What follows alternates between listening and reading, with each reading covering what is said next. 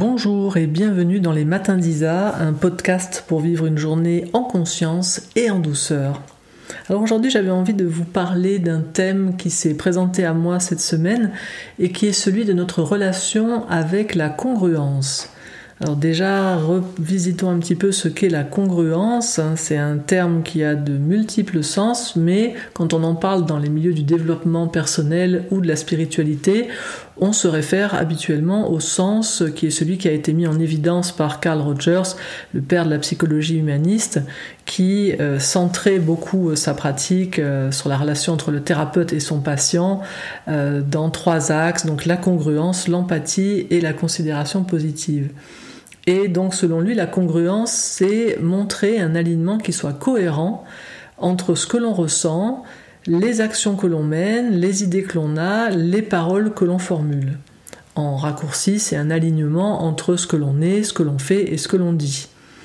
Et selon Rogers, la congruence, ça décrivait une correspondance assez exacte entre le vécu de l'expérience, sa perception et notre manière de la communiquer. Il disait J'entends par ce mot que mon attitude ou le sentiment que j'éprouve, quel qu'il soit, serait en accord avec la conscience que j'en ai. Quand tel est le cas, je deviens moi-même intégré et unifié, et c'est alors que je puis être ce que je suis au plus profond de moi-même. Bon, ensuite, on peut dire aussi que de la même manière, la congruence en communication, elle est censée nous permettre de nous affirmer d'une manière qui est en accord avec ce que l'on est. Là, on arrive un petit peu dans ce qu'on appelle euh, dans les entreprises les processus qualité, dans lesquels je dis ce que je fais et je fais ce que je dis et on vérifie s'il y a une adéquation entre les deux. D'ailleurs, en latin, hein, l'étymologie de congruence, ça vient du latin congruere, qui veut dire littéralement être en accord, concorder, converger, être en harmonie. Donc c'est un accord, une harmonie entre euh, mes valeurs, mon intention, euh, ce, que je valorise et mes paroles, mes actions, ce que je fais. Alors, moi, j'ai beaucoup euh, été dans cette dimension-là pendant des années de, chercher au maximum la congruence, c'est quelque chose qui est présenté comme une vertu, que ce soit euh, dans les milieux du développement personnel ou bien sûr dans toutes les voies spirituelles, euh, y compris, euh, voilà, par exemple dans la tradition amérindienne, on parle de marcher sa parole, hein, c'est-à-dire vraiment d'incarner ce que l'on dit. Et en même temps, j'ai envie de vous partager aujourd'hui voilà, quelques réflexions autour de cette notion de congruence, en particulier autour de la pression que ça peut nous mettre ou de la pression que peuvent nous mettre les autres par rapport à ça. Alors, d'abord, regardons un petit peu qu'est-ce qui nous empêche d'être toujours congruent. Parce que si j'en viens à vous parler aujourd'hui, c'est que bien évidemment, il semble que en tant qu'humain, il ne soit pas aisé d'être congruent, d'être en accord entre nos intentions et euh, ce que nous posons comme action, comme parole euh, dans le quotidien. Alors le premier aspect euh, qui me semble assez évident sur ce qui nous empêche d'être toujours congruents, ben, c'est que nous sommes humains. c'est une bonne nouvelle, nous sommes humains. Ensuite, dans notre humanité, il y a une réalité, c'est que, ben, en tant qu'humain, on a une différence assez notoire entre notre intention et les moyens dont nous disposons. Et ça, pour moi, ça demande euh, de faire preuve d'humilité. Humilité, d'étymologie humus, la terre, d'être en lien avec euh, notre base, notre socle, de ne pas chercher à être plus haut que là où nous sommes. Nous sommes humains et dans notre humanité, il y a toute la beauté des aspirations infinies, divines, quel que soit le nom que vous voulez leur donner, qui nous traversent, qui sont notre source.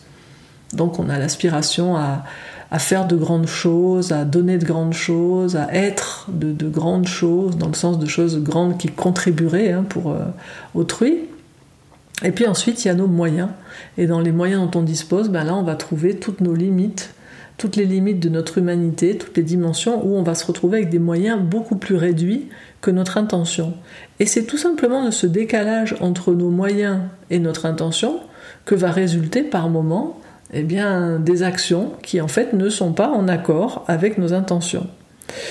Ça, c'est le premier axe. C'est l'écart entre notre intention et nos moyens, qui fait qu'on n'arrive pas à être toujours congruent. Et puis un deuxième axe qui fait qu'on ne va pas toujours arriver à être congruent, ben, c'est aussi qu'en plus, nous n'avons pas qu'une seule intention. Parce que ça, ça voudrait dire que nous sommes un être euh, avec euh, une pensée unique, une conscience unique, un être complètement unifié, ce qui n'est pas le cas. Vous m'avez souvent entendu depuis des années vous parler de nos multiples aspects intérieurs. Euh, on, est, multiple, on n'est pas un ego, hein, on est un éméis, c'est le nous en grec. Ego c'est le jeu, mais en réalité on est un nous, il on est plein de monde là-dedans. Et euh, vous l'avez observé dans une journée, vous vous dites tiens moi je veux faire ça et puis hop ça part dans l'autre sens. C'est quoi qui fait que vous faites pas ce que immédiatement vous avez dit que vous voulez faire? Ah, il y a plusieurs voix en, nous. on est plusieurs là-dedans. Donc on a des aspects multiples. Et donc ben, le fait qu'il n'y ait pas qu'une seule intention, ça fait qu'à certains moments, il y a l'intention de l'une de nos parts, de l'un de nos aspects, qui va venir se télescoper avec l'intention d'un autre et faire que, alors que on avait posé une intention, alors que on avait exprimé vouloir agir de telle ou telle manière, on va se retrouver à agir ou à parler d'une autre. Et là encore, ben là, ça va pouvoir être perçu comme un désaccord, une non-concordance, une divergence, une disharmonie. Et tout ça, ça va entraîner euh, une douleur euh, intime de notre être à, se voir ne pas avoir euh, la capacité d'incarner ce qui nous est cher. Alors ça, c'est déjà assez douloureux de soi à soi, et ça fait qu'on va déjà vivre une forme de, pression euh, interne euh, qui est pour moi très très important, qu'il est très important de, désamorcer. Et c'est moi l'une de mes intentions euh, en faisant ce podcast ce matin, c'est vraiment d'arriver à conscientiser qu'il est absolument normal que nous n'ayons pas toujours les moyens de nos aspirations, qu'il est absolument normal que nous n'ayons pas toujours les moyens de nos intentions, qu'il est absolument normal que nous soyons multiples, que nous ayons des, des intentions du coup qui soient multiples et du coup que ça se télescope par moment. Et le fait que je vous dise comme ça, voilà ce mantra pour moi qui est un mantra qui, qui, qui m'apaise toujours, qui est de me dire mais c'est normal, je, je suis je vis en humanité. Je, vis ce je suis universel, infini, absolu que je suis en tant que source de tout ce qui est. Il est manifesté en moi en tant que cet être. Et cet être, c'est un être humain. Et dans l'humain, ça fonctionne comme ça. On est multiple à l'intérieur. C'est vraiment comme de manière holistique. Euh, on, est dans le microcosme à l'image du macrocosme. Donc ce grand tout qui s'est multiplié et divisé en des milliards de milliards de parts, qui sont toutes très très diverses et qui agissent de manière très différente, c'est pareil en nous. On est multiples. On, est, on se croit un, on dit je, mais en réalité il y a ce nous à l'intérieur. Donc pour moi, se souvenir et, être dans cette conscience, se dire ok c'est normal, c'est normal que ça fonctionne comme ça. Ça va apaiser quelque chose. Ceci étant, se dire c'est normal, c'est pas pour moi un mantra de l'abandon de mon intention. C'est simplement me déposer dans un, espace, dans un espace de paix qui va faire que ensuite je vais pouvoir agir justement sans euh, me faire violence. Ça n'est pas un hamac pour euh, se mettre dans un état de paresse où on abandonnerait notre intention initiale. Mais c'est un airbag pour se préserver de la violence du choc répété que l'on pourrait s'infliger à soi-même euh, à chaque fois que l'on se voit ne pas être cohérent entre nos actions et nos intentions. Donc pour moi, le premier pas pour vivre davantage de congruence, c'est relâcher la pression intérieure que je me mets de moi à moi. Donc juste avec cette petite phrase, quand je vois, ok, je viens de dire ça ou je viens de faire ça, waouh, c'est vraiment pas ce que je veux être. C'est pas ça que je veux être. Donc je voudrais pas me manifester de cette manière, ni dans mes paroles, ni dans mes actions. Waouh, ok, la première chose c'est de dire, attends, Ok, c'est normal qu'il y ait un écart, c'est normal. Je vais juste après regarder, une fois que déjà j'ai déposé c'est normal, je suis humaine, c'est normal, je suis humain. Ok, je prends un petit temps de respiration.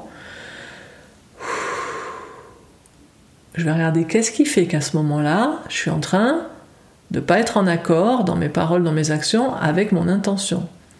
Et puis je vais découvrir toujours une des deux choses que je viens de vous citer. C'est soit, ok, en ce moment j'ai pas les moyens, parce que l'autre il m'a tellement saoulé que, bah là, par exemple, une de mes valeurs c'est l'empathie et l'accueil, par exemple. C'est une de mes valeurs. J'ai vraiment toujours envie, moi, d'être empathique, d'être bienveillant.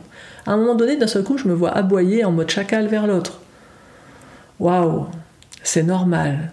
Là, je me rappelle par exemple une des petites phrases euh, de, cette grande girafe que j'aime tellement qui s'appelle Anne Bourrit.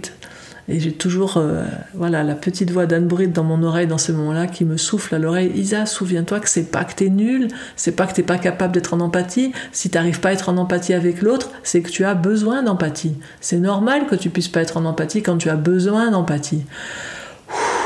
Je respire. Ok. Ok, c'est pas dans mes valeurs, c'est pas ce que je voulais faire, c'est pas ce que je rêve d'incarner. Mais en ce moment, je manque de moyens, donc c'est normal qu'il y ait un écart entre mon intention et ce que je suis en train de faire. Ça fait pas de moi une mauvaise personne, ça fait pas de moi une enfoirée, ça fait pas de moi une hypocrite. Un hypocrite, c'est quelqu'un qui volontairement met un masque, qui volontairement cherche à se faire passer pour quelqu'un, par exemple, qui serait empathique, alors qu'en fait, il veut pas être empathique. Ça, c'est un hypocrite. Donc, ne nous laissons pas prendre à la gorge par nos chacals internes qui nous traiteraient de tous les noms, alors qu'en réalité, on est juste en train de pas avoir les moyens. Ou bien on va découvrir que, ah ben tiens, à ce moment-là, il y a une autre part de moi qui, s'est manifestée et elle avait une autre intention. Peut-être par exemple c'est une part de moi qui en ce moment aspire à être au plus près euh, de ce qu'elle est en toute authenticité. Et par exemple en ce moment elle valorise l'authenticité à l'empathie. Donc elle n'a pas envie à ce moment-là de se mettre en empathie. Elle pourrait, elle a les moyens, mais juste là, elle préfère être en expression authentique. Et peut-être que ce qui se passe à ce moment-là, par exemple, c'est qu'il y a eu un petit drame interne, c'est que cette part, elle a pris la main, sauf que, en plus, elle n'a pas les moyens d'être en expression authentique d'une manière qui contribue à la connexion. Donc au lieu d'être en expression authentique, de la manière dont on est en expression authentique, par exemple, avec cet art de vivre relationnel qu'est la communication non violente, au lieu d'être en expression authentique, en exprimant par exemple son ressenti connecté à ses besoins et ses aspirations, eh bien elle va être en, en expression authentique, bam, en mode chacal, en disant à l'autre ses quatre vérités dans sa figure. Donc là, je viens de passer de toute une dimension de moi aspire à être dans une euh, connexion qui soit au maximum dans l'écoute de ce qui se vit chez l'autre, avec un maximum d'accueil, de bienveillance, et donc en utilisant a priori dans mes relations en premier l'empathie. Et là, je viens de me retrouver dans un extrême opposé qui est de l'authenticité en mode chacal, de l'authenticité en mode non, je ne te dis pas la vérité intime de mon être, je te dis ta vérité dans ta gueule. Et là, vous voyez bien que dans ces moments-là, on vit un grand écart intérieur, un désaccord total, une disharmonie totale, et donc une incongruence totale entre l'intention profonde de mon être et ce que je viens de faire. Et là, on peut se juger très, très, très, très, très, très, très sévèrement à ce moment-là. Alors, pour ma part, ce souvenir de ce que je suis en train de vous partager, ce souvenir du OK, c'est normal. J'ai pas toujours les moyens de mon intention, petit 1 et petit 2, et en plus j'ai plusieurs intentions, j'ai plusieurs parts. Ça va vraiment nous soutenir. Et si vous voulez vraiment faire peut-être un pas de plus, développer cette capacité hein, de manière approfondie, euh, je vous recommande dans le club CNV, donc sur le site club-cnv.com, j'avais fait un parcours où c'est un module, je ne sais plus, qui est sur le thème accueillir et exprimer ses limites au service de la relation, et dans lequel vraiment je, je partage. Il y a toute une démo, euh, une vidéo dans laquelle je montre pas à pas comment on peut s'accueillir à l'intérieur dans nos multiples aspects exactement à peu près dans ce type euh, euh, d'exemple. Donc ça, c'est la première dimension. C'est la pression interne. Alors celle-là, elle est déjà super violente et super dure à, gérer. Si on n'a pas en tête clairement les deux axes que je viens de vous donner et que je vous invite à noter parce que dans ces moments-là, on oublie tout. On n'a plus de tête, on n'a plus de néocortex. On est dans du limbique avec des, des, mémoires et puis assez rapidement, des fois, euh, on est dans du reptilien puis on va se mordre, on va s'attaquer soi-même. Ce qui est une des violences pour moi les plus douloureuses qui soit, c'est quand on est soi-même en train de s'attaquer. Donc ça, c'est une première dimension, c'est la pression interne. Ensuite, il y a une autre pression euh, que vous êtes beaucoup, beaucoup, beaucoup à me partager, à me témoigner, et c'est la pression des autres. C'est-à-dire, les autres ont une image de nous par rapport à ben voilà, ce que nous disons, que sont nos valeurs, que sont nos intentions, et à la seconde où on va s'écarter d'un pas de, de ce que nous affirmons être et avoir comme intention, on va s'en prendre mais plein la gueule. Et ce, d'autant plus que nous avons une casquette ou plusieurs. Et ce, d'autant plus que nous avons un rôle identifiable. Par exemple, être un thérapeute, être un enseignant. Alors encore plus, n'en parlons pas, un enseignant spirituel. Là, on va aller dans une gradation euh, d'une pression extérieure qui va vraiment euh, pouvoir vraiment porter atteinte à notre liberté d'être non pas que les autres aient un pouvoir sur nous, mais parce que ce qu'on va recevoir à certains moments va être tellement rude qu'ensuite on ne va plus soi-même. Parce que la liberté, je veux dire, personne ne peut porter atteinte à notre liberté, c'est nous qui la restreignons. Hein. Si quelqu'un, je veux dire, euh, voilà, tout, ce que les autres ont, comme pouvoir, ils peuvent par exemple nous enfermer dans une prison, mais comme disait Mandela, tu peux m'enfermer dans une prison, mais c'est pas pour ça que tu peux faire de moi un prisonnier. Donc notre liberté, elle est intérieure. Cependant, quand de manière répétée, on vit certaines choses qui arrivent de l'extérieur, eh bien pour éviter de vivre la douleur interne que ça nous fait vivre, on va choisir de limiter notre liberté d'être, notre liberté d'expression. Et c'est ça que j'aimerais aborder maintenant, c'est cette pression extérieure où euh, et c'est assez en plus à la mode ces temps-ci, euh, dans le sens, quand je dis ces temps-ci, c'est assez à la mode, c'est un peu ironique, euh, c'est l'expression sous forme d'ironie de la part de moi qui est attristée en fait de voir ce qui se passe, c'est que vous savez qu'il y a déjà un grand écart habituellement entre ce qu'on exprime si on était face à la personne et ce qui peut s'exprimer quand on est à distance, donc euh, sur internet, via les réseaux sociaux, sociaux pardon, YouTube et autres. et, comme on est en plus en ce moment dans ce mode de confinement, dans lequel euh, on voit pas beaucoup de monde, euh, il y a une augmentation euh, du nombre de personnes qui sont sur Internet, sur les réseaux sociaux, et de personnes qui sont en plus confinées avec elles-mêmes, avec toutes leurs difficultés internes, toutes leurs propres incohérences internes. Et si ce sont des personnes qui n'ont pas beaucoup d'espace pour s'accueillir et se donner de l'empathie, une de leurs manières de lâcher un peu la pression intérieure, ça va être d'aller taper sur autrui, et euh, c'est tellement aisé de le faire à distance. Du coup, vous avez été assez nombreux, j'ai reçu pas mal de, messages me disant euh, euh, Isa, j'en peux plus, voilà, moi je suis psychologue, je fais tout ce que je, tout ce que je peux avec mes, patients au quotidien, et puis voilà, j'ai un blog dans, lequel je partage quelques conseils et astuces qui peuvent aider en cette période de crise, et je m'en suis pris plein la gueule, alors que je faisais juste que essayer d'aider des gens. Euh, où j'ai reçu des messages de, personnes qui euh, donnent des ateliers. Euh, voilà, en ce moment, il y a beaucoup d'ateliers qui sont partagés sur Internet, des lives sur Facebook et autres, de personnes qui essayent de partager diverses approches de développement personnel ou de méditation, et qui les offrent en plus en cette période-là, et qui m'ont écrit en me disant, mais Isa, on aimerait ton, retour, comment toi tu vis ça, est-ce que ça t'arrive aussi? Parce qu'on comprend pas, nous on offre des trucs et on s'en prend mais plein la vue, quoi. Et en fait, sur le moment, quand j'ai reçu ces messages, ça m'a donné beaucoup d'empathie, parce que ben, moi-même, je partage beaucoup de choses, vous le savez. Et ouais, je suis toujours ahurie de voir la violence de certains commentaires, de voir euh, certains propos. Et je regarde vraiment le, mécanisme qui se met à l'œuvre à ce moment-là euh, chez moi, et, et que j'ai vraiment envie de contribuer à désamorcer aujourd'hui par ce podcast c'est que je vois ce qui se passe chez eux et je vois ce qui se passe chez moi. Chez celui qui est en train à ce moment-là de mordre, littéralement, euh, en fait, il y a quelque chose chez l'autre quand il est en train de m'attaquer sur le fait que euh, ce que je dis n'est pas à la hauteur de ce que je montre ou je ne sais quoi.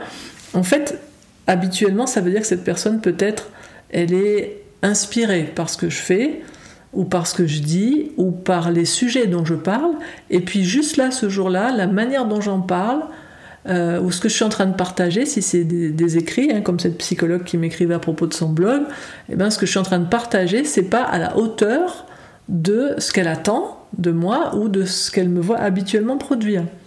Et là, la déception que ressent la personne, euh, au lieu de l'accueillir chez elle et de s'offrir de l'empathie, elle va l'envoyer vers moi et donc elle va balancer des jugements et des choses très très très dures.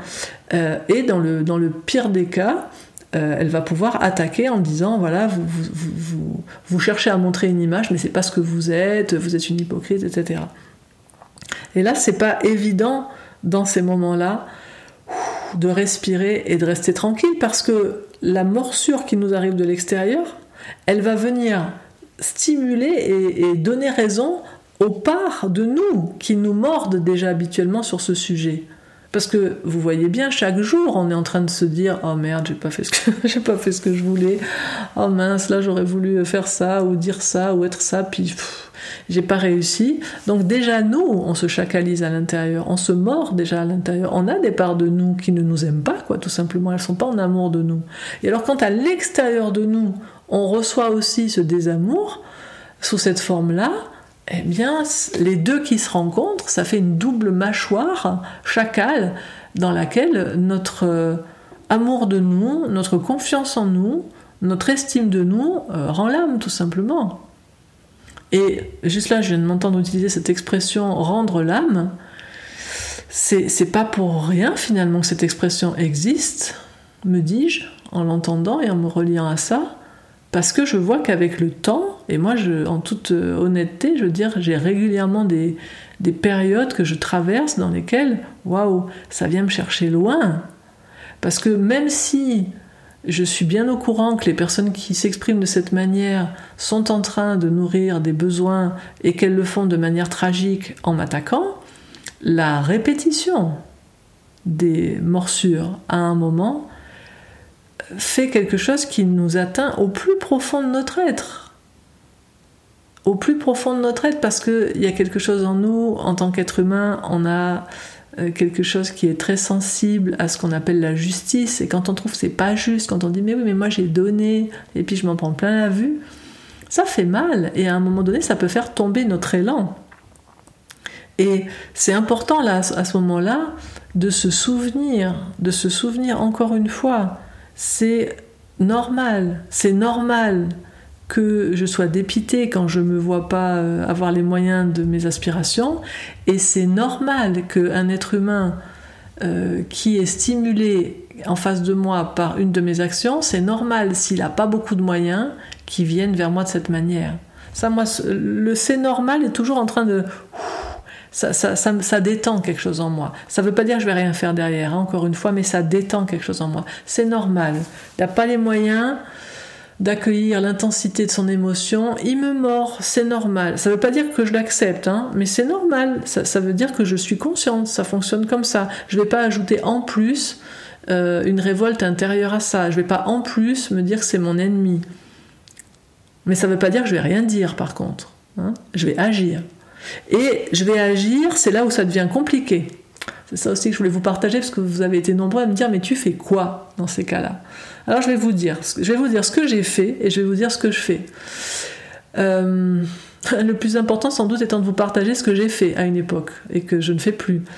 Et pendant toute une époque, j'ai agi en prenant pas soin de moi en pareil cas. Donc je prends la situation simple, hein, c'est euh, je partage quelque chose sur euh, les réseaux sociaux et je reçois des, commentaires très très désobligeants sur ce que je viens de partager.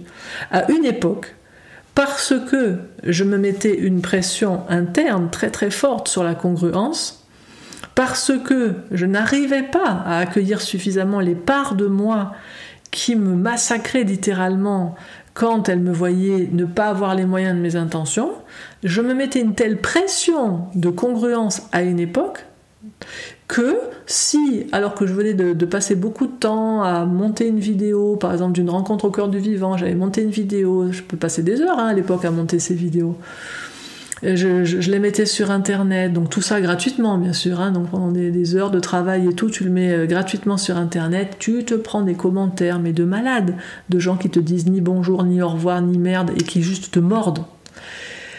Waouh eh ben à l'époque, j'avais une telle pression de congruence intérieure de me dire ok je veux vivre la bienveillance je veux vivre une connexion de cœur à cœur je m'étais mis du coup une exigence d'être tout le temps capable d'être en empathie, même quand je n'en ai pas les moyens. Et ça, c'est une pression de ouf. C'est une très grande violence. Et donc, je passais, ça me prenait du coup un temps fou parce que chaque commentaire que je recevais, et j'en recevais déjà pas mal à l'époque, chaque commentaire désobligeant que je recevais, moi, je ne pouvais pas y répondre tout de suite en étant en empathie. Donc, ça me prenait des fois des heures pour me donner suffisamment d'empathie pour pouvoir après aller leur répondre. Avec empathie. Franchement, trois fois sur quatre, je répondais avec empathie, ils me remordaient derrière. Et là, je repartais encore dans des cycles de auto-empathie et essayer d'être en empathie. Donc à l'époque, j'avais déjà pas du tout intégré euh, que pratiquer la CNV, ça n'est pas être tout le temps en empathie. Donc là déjà, c'est ça, il y a un bug déjà à la base dans nos manières de fonctionner très souvent en termes de congruence euh, sur l'intention que nous posons. Des fois, elle n'est pas ajustée. Et du coup, notre incongruence, elle peut devenir, au lieu que ce soit pour nous un endroit de jugement sur nous-mêmes, ça pourrait vraiment devenir un, signal d'alerte de se dire attends, si j'arrive si peu à être congruent, peut-être qu'il y a un souci avec mon intention de base. En l'occurrence, c'était le cas. Ça devenait pour moi de plus en plus impossible d'être en empathie avec le nombre de messages qui se multipliaient. Et pourquoi? Parce que, un, j'essayais d'être en empathie alors que j'avais besoin d'empathie. Deux, parce qu'à certains moments, ce qui aurait le plus contribué pour tout le monde, c'est que je sois en expression authentique expression authentique, bien sûr, en mode CNV, c'est-à-dire en exprimant, voilà, quand je vous lis, voilà ce que ça me fait, parce que ça rejoint vraiment pas tel, tel et tel besoin chez moi. Hein. une expression authentique dans laquelle je suis pas en train de balancer des jugements à la figure de l'autre, mais je suis en train de lui dire, aïe, ça fait mal chez moi, et voilà pourquoi ça me fait mal. Et de demander à l'autre, ok, et c'est comment pour toi quand tu m'entends? Donc, à l'époque, j'avais pas du tout une conscience claire que pratiquer la CNV, c'est autant être en expression authentique que en reflet empathique. Ça, c'était la première chose. Alors ensuite, il y a eu une période où je passais beaucoup de temps à faire ça, à être en expression authentique. Alors c'était déjà un peu plus respirant pour moi parce que ça me demandait moins de temps de gestion intérieure. Et puis ensuite, au fil du temps, et de, ma notoriété qui a continué à, se développer sur Internet, le nombre de messages, le nombre de commentaires que je recevais chaque jour augmentait, augmentait, augmentait. Et à un moment, j'ai pris conscience du temps que je passais, du temps que je passais à essayer de me mettre en lien parce que j'avais cette sorte de dictat intérieur de il faut être en lien. Hein? Et peut-être qu'en m'écoutant, vous vous dites, mais t'es complètement con, euh, personne t'a jamais demandé de faire ça. Mais oui, mais bien sûr, on est d'accord, je suis complètement con. on est tout à fait d'accord. Je suis justement en train de vous parler de nos conneries intérieures. Au cas où ça peut vous inspirer, parce qu'on a chacune la nôtre. On a chacune la nôtre d'endroits où on a une intention qui n'est pas tenable, mais qui fait partie de nos aspirations. Et cette, euh, aspiration, elle est complètement irréaliste à un instant T. Et c'est pas ajusté, en fait, de la tenir. Mais on s'en rend pas compte tant qu'on l'a pas expérimenté. Donc moi, c'était ma connerie de l'époque. J'avais ce truc en tête. Voilà. Et puis, à un moment, donc il y avait tellement, tellement de messages, j'ai commencé à me dire, ok, c'est quoi mon intention? Et là, j'ai reciblé mon intention. J'ai dit, oui, ok, c'est dans mes valeurs, l'accueil, la bienveillance, ok. Mais maintenant, justement, si je veux pouvoir faire ce qui me tient le plus à cœur, c'est-à-dire contribuer et partager la conscience pour le plus grand nombre, je vais, à un moment donné recibler mon intention et me dire ok je, je, je vais pas forcément prendre le temps maintenant de répondre à chacun quoi j'ai reciblé mon intention, ça a pris beaucoup de temps. Et ça, vous allez me dire, mais enfin, t'es, vraiment stupide, ça, moi je l'aurais vu en deux minutes. Mais on est tellement intelligent quand c'est le problème de l'autre. Tellement. Et on est tellement à côté de la plaque quand c'est notre difficulté. Parce que moi, je suis sûre que vous, votre difficulté, celle à laquelle vous pensez en ce moment, quand vous, je, suis en train de parler de congruence, j'imagine que vous êtes en train de penser à une zone particulière euh, où vous, vous voyez avoir des difficultés. Sans doute que si moi je la regarde, en 5 secondes, je vais vous dire ah ben c'est ça, c'est comme ça que ce serait plus ajusté pour toi de fonctionner si tu te mettais cette intention-là. Pour moi, ça va sembler évident, évident, mais pas pour vous. Et ça aussi, pour moi, ça m'invite à et ça nous invite à beaucoup d'humilité de se souvenir ça. Tous ces moments où on balance à l'autre des évidences comme s'il devrait le savoir, ben non, parce que lui il est dedans, et quand on est dedans, on le voit pas. Hmm. Donc, on a vraiment quelque chose à, euh, à lâcher, je crois, à un endroit sur certaines intentions, à revisiter régulièrement quand on voit qu'on n'est plus capable d'être en accord avec certaines intentions, euh, à les revisiter. Et puis aussi, euh, et là je, je, le partage, quel que soit notre positionnement, que nous soyons en ce moment dans un rôle identifié socialement, un rôle particulier, ou que nous soyons celui qui voit agir quelqu'un qui a une casquette, quelle qu'elle soit, que ce soit une casquette de responsable, de dirigeant, euh, quelle, que, soit la personne que, que nous voyons, se souvenir que en tant qu'être humain, on a des limites, quoi. Alors, est-ce que sous prétexte que euh, quelqu'un a une casquette, un rôle, une responsabilité relationnelle, sociale, est-ce que sous prétexte qu'il il a cette euh, casquette-là, on va lui interdire d'avoir des limites et on va se mettre à réagir aussi fort? Ou bien est-ce que on va lui autoriser son humanité? Hmm? Parce que sinon, c'est un peu une double peine. Je veux dire, il y a tous, ces aides, tous les aides qui sont dans des, dans des, dans des ressources, hein, dans, dans des, euh, qui, fonctionnent en tant que personnes ressources. Que ce soit euh, les soignants, que ce soit les enseignants, que ce soit. Mais tous, je veux dire, dans la société, il y a. Euh, tous les rôles de la société finalement agissent d'une manière ou d'une autre, les éboueurs, les caissières de magasins, les, femmes de ménage, quels que soient les rôles, on, est dans des rôles où on cherche à contribuer finalement. Là, je suis en train de chercher en vous parlant, est-ce qu'il y a un seul métier finalement qui n'est pas un métier de contribution? Ben non, en fait, tous les métiers, ils participent d'une manière ou d'une autre. Tous les rôles, toutes les casquettes que nous portons d'une manière ou d'une autre contribuent pour l'humanité, contribuent pour le fonctionnement global. Et donc, chacun, à chaque instant, essaye toujours de faire finalement le mieux de ce qu'il peut faire avec les ressources qu'il a, avec la conscience qu'il a à ce moment-là. Et je me dis que si d'avoir écouté euh, ce petit podcast aujourd'hui, ça peut faire que tout à l'heure, eh bien, quand on va se voir, ne pas avoir les moyens de contribuer comme on aimerait le faire habituellement, ou quand on va voir quelqu'un qui fonctionne d'une manière qui ne nous semble pas en cohérence avec euh, l'image qu'on a de cette personne, eh bien, peut-être ça nous donnera un petit peu de douceur au cœur, un petit peu de douceur dans notre regard, un petit peu d'accueil à l'intérieur de nous et puis vers l'autre, et que ça permettra vraiment que se vive davantage euh, de liberté d'être pour nous et qu'on en autorise davantage pour les autres, et surtout que si on est stimulé par ce que fait quelqu'un, avant peut-être d'aller lui sauter à la figure et d'aller lui mordre euh, un jugement ou un autre euh, à partir de, de, l'endroit de nous qui est stimulé parce qu'on trouve pas ça cohérent, ben peut-être qu'on prenne le temps de s'accueillir un petit moment. Ça, c'est si on est celui qui mord.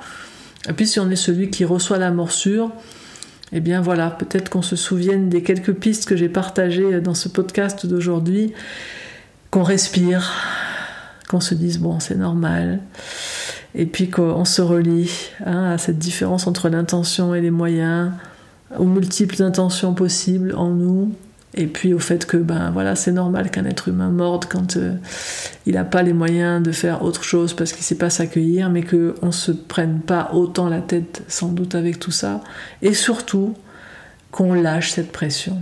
Et pour moi c'est ça qui est le plus important c'est de regarder chaque jour qu'est-ce que je peux faire pour relâcher ma pression intérieure et pour gagner en liberté et de regarder aussi euh, comment je peux euh, relâcher la pression euh, que je peux vivre de la part d'autrui. Et ça peut souvent être en se vulnérabilisant, c'est-à-dire en exprimant avec authenticité ce que ça nous fait, en disant à l'autre, écoute, tu sais, moi, ouais, je vois que ça me fait mal quand tu me dis ça, quand tu... Et comme en exigence que je fonctionne tout le temps dans ce mode, parce que j'aimerais juste te dire, je suis humaine, puis j'ai pas tout le temps les moyens de faire ça. Et je crois que si on lâche cette pression, si on arrive chaque jour à lâcher un petit peu de cette pression intérieure et à moins prendre, moins valider comme normal finalement la pression euh, d'autrui, je crois vraiment qu'on va euh, arriver à vivre et à construire un, monde dans lequel, dans les relations humaines, il y aura beaucoup plus d'authenticité, de liberté et de bienveillance. C'est en tout cas mon vœu le plus cher et j'espère que le podcast de ce jour y aura contribué un peu. Si vous l'avez aimé, ben vous pouvez bien sûr le partager. Vous pouvez aussi, si vous souhaitez, j'ai reçu pas mal de messages cette semaine de personnes qui me disaient mais on fait comment pour recevoir automatiquement les matins d'Isa? Bah, il vous suffit de vous abonner à n'importe laquelle de mes chaînes, que ce soit sur euh, YouTube, sur euh, SoundCloud, sur Apple Podcast. Il vous suffit de vous abonner, puis vous, recevez une notification euh, automatique. Hein.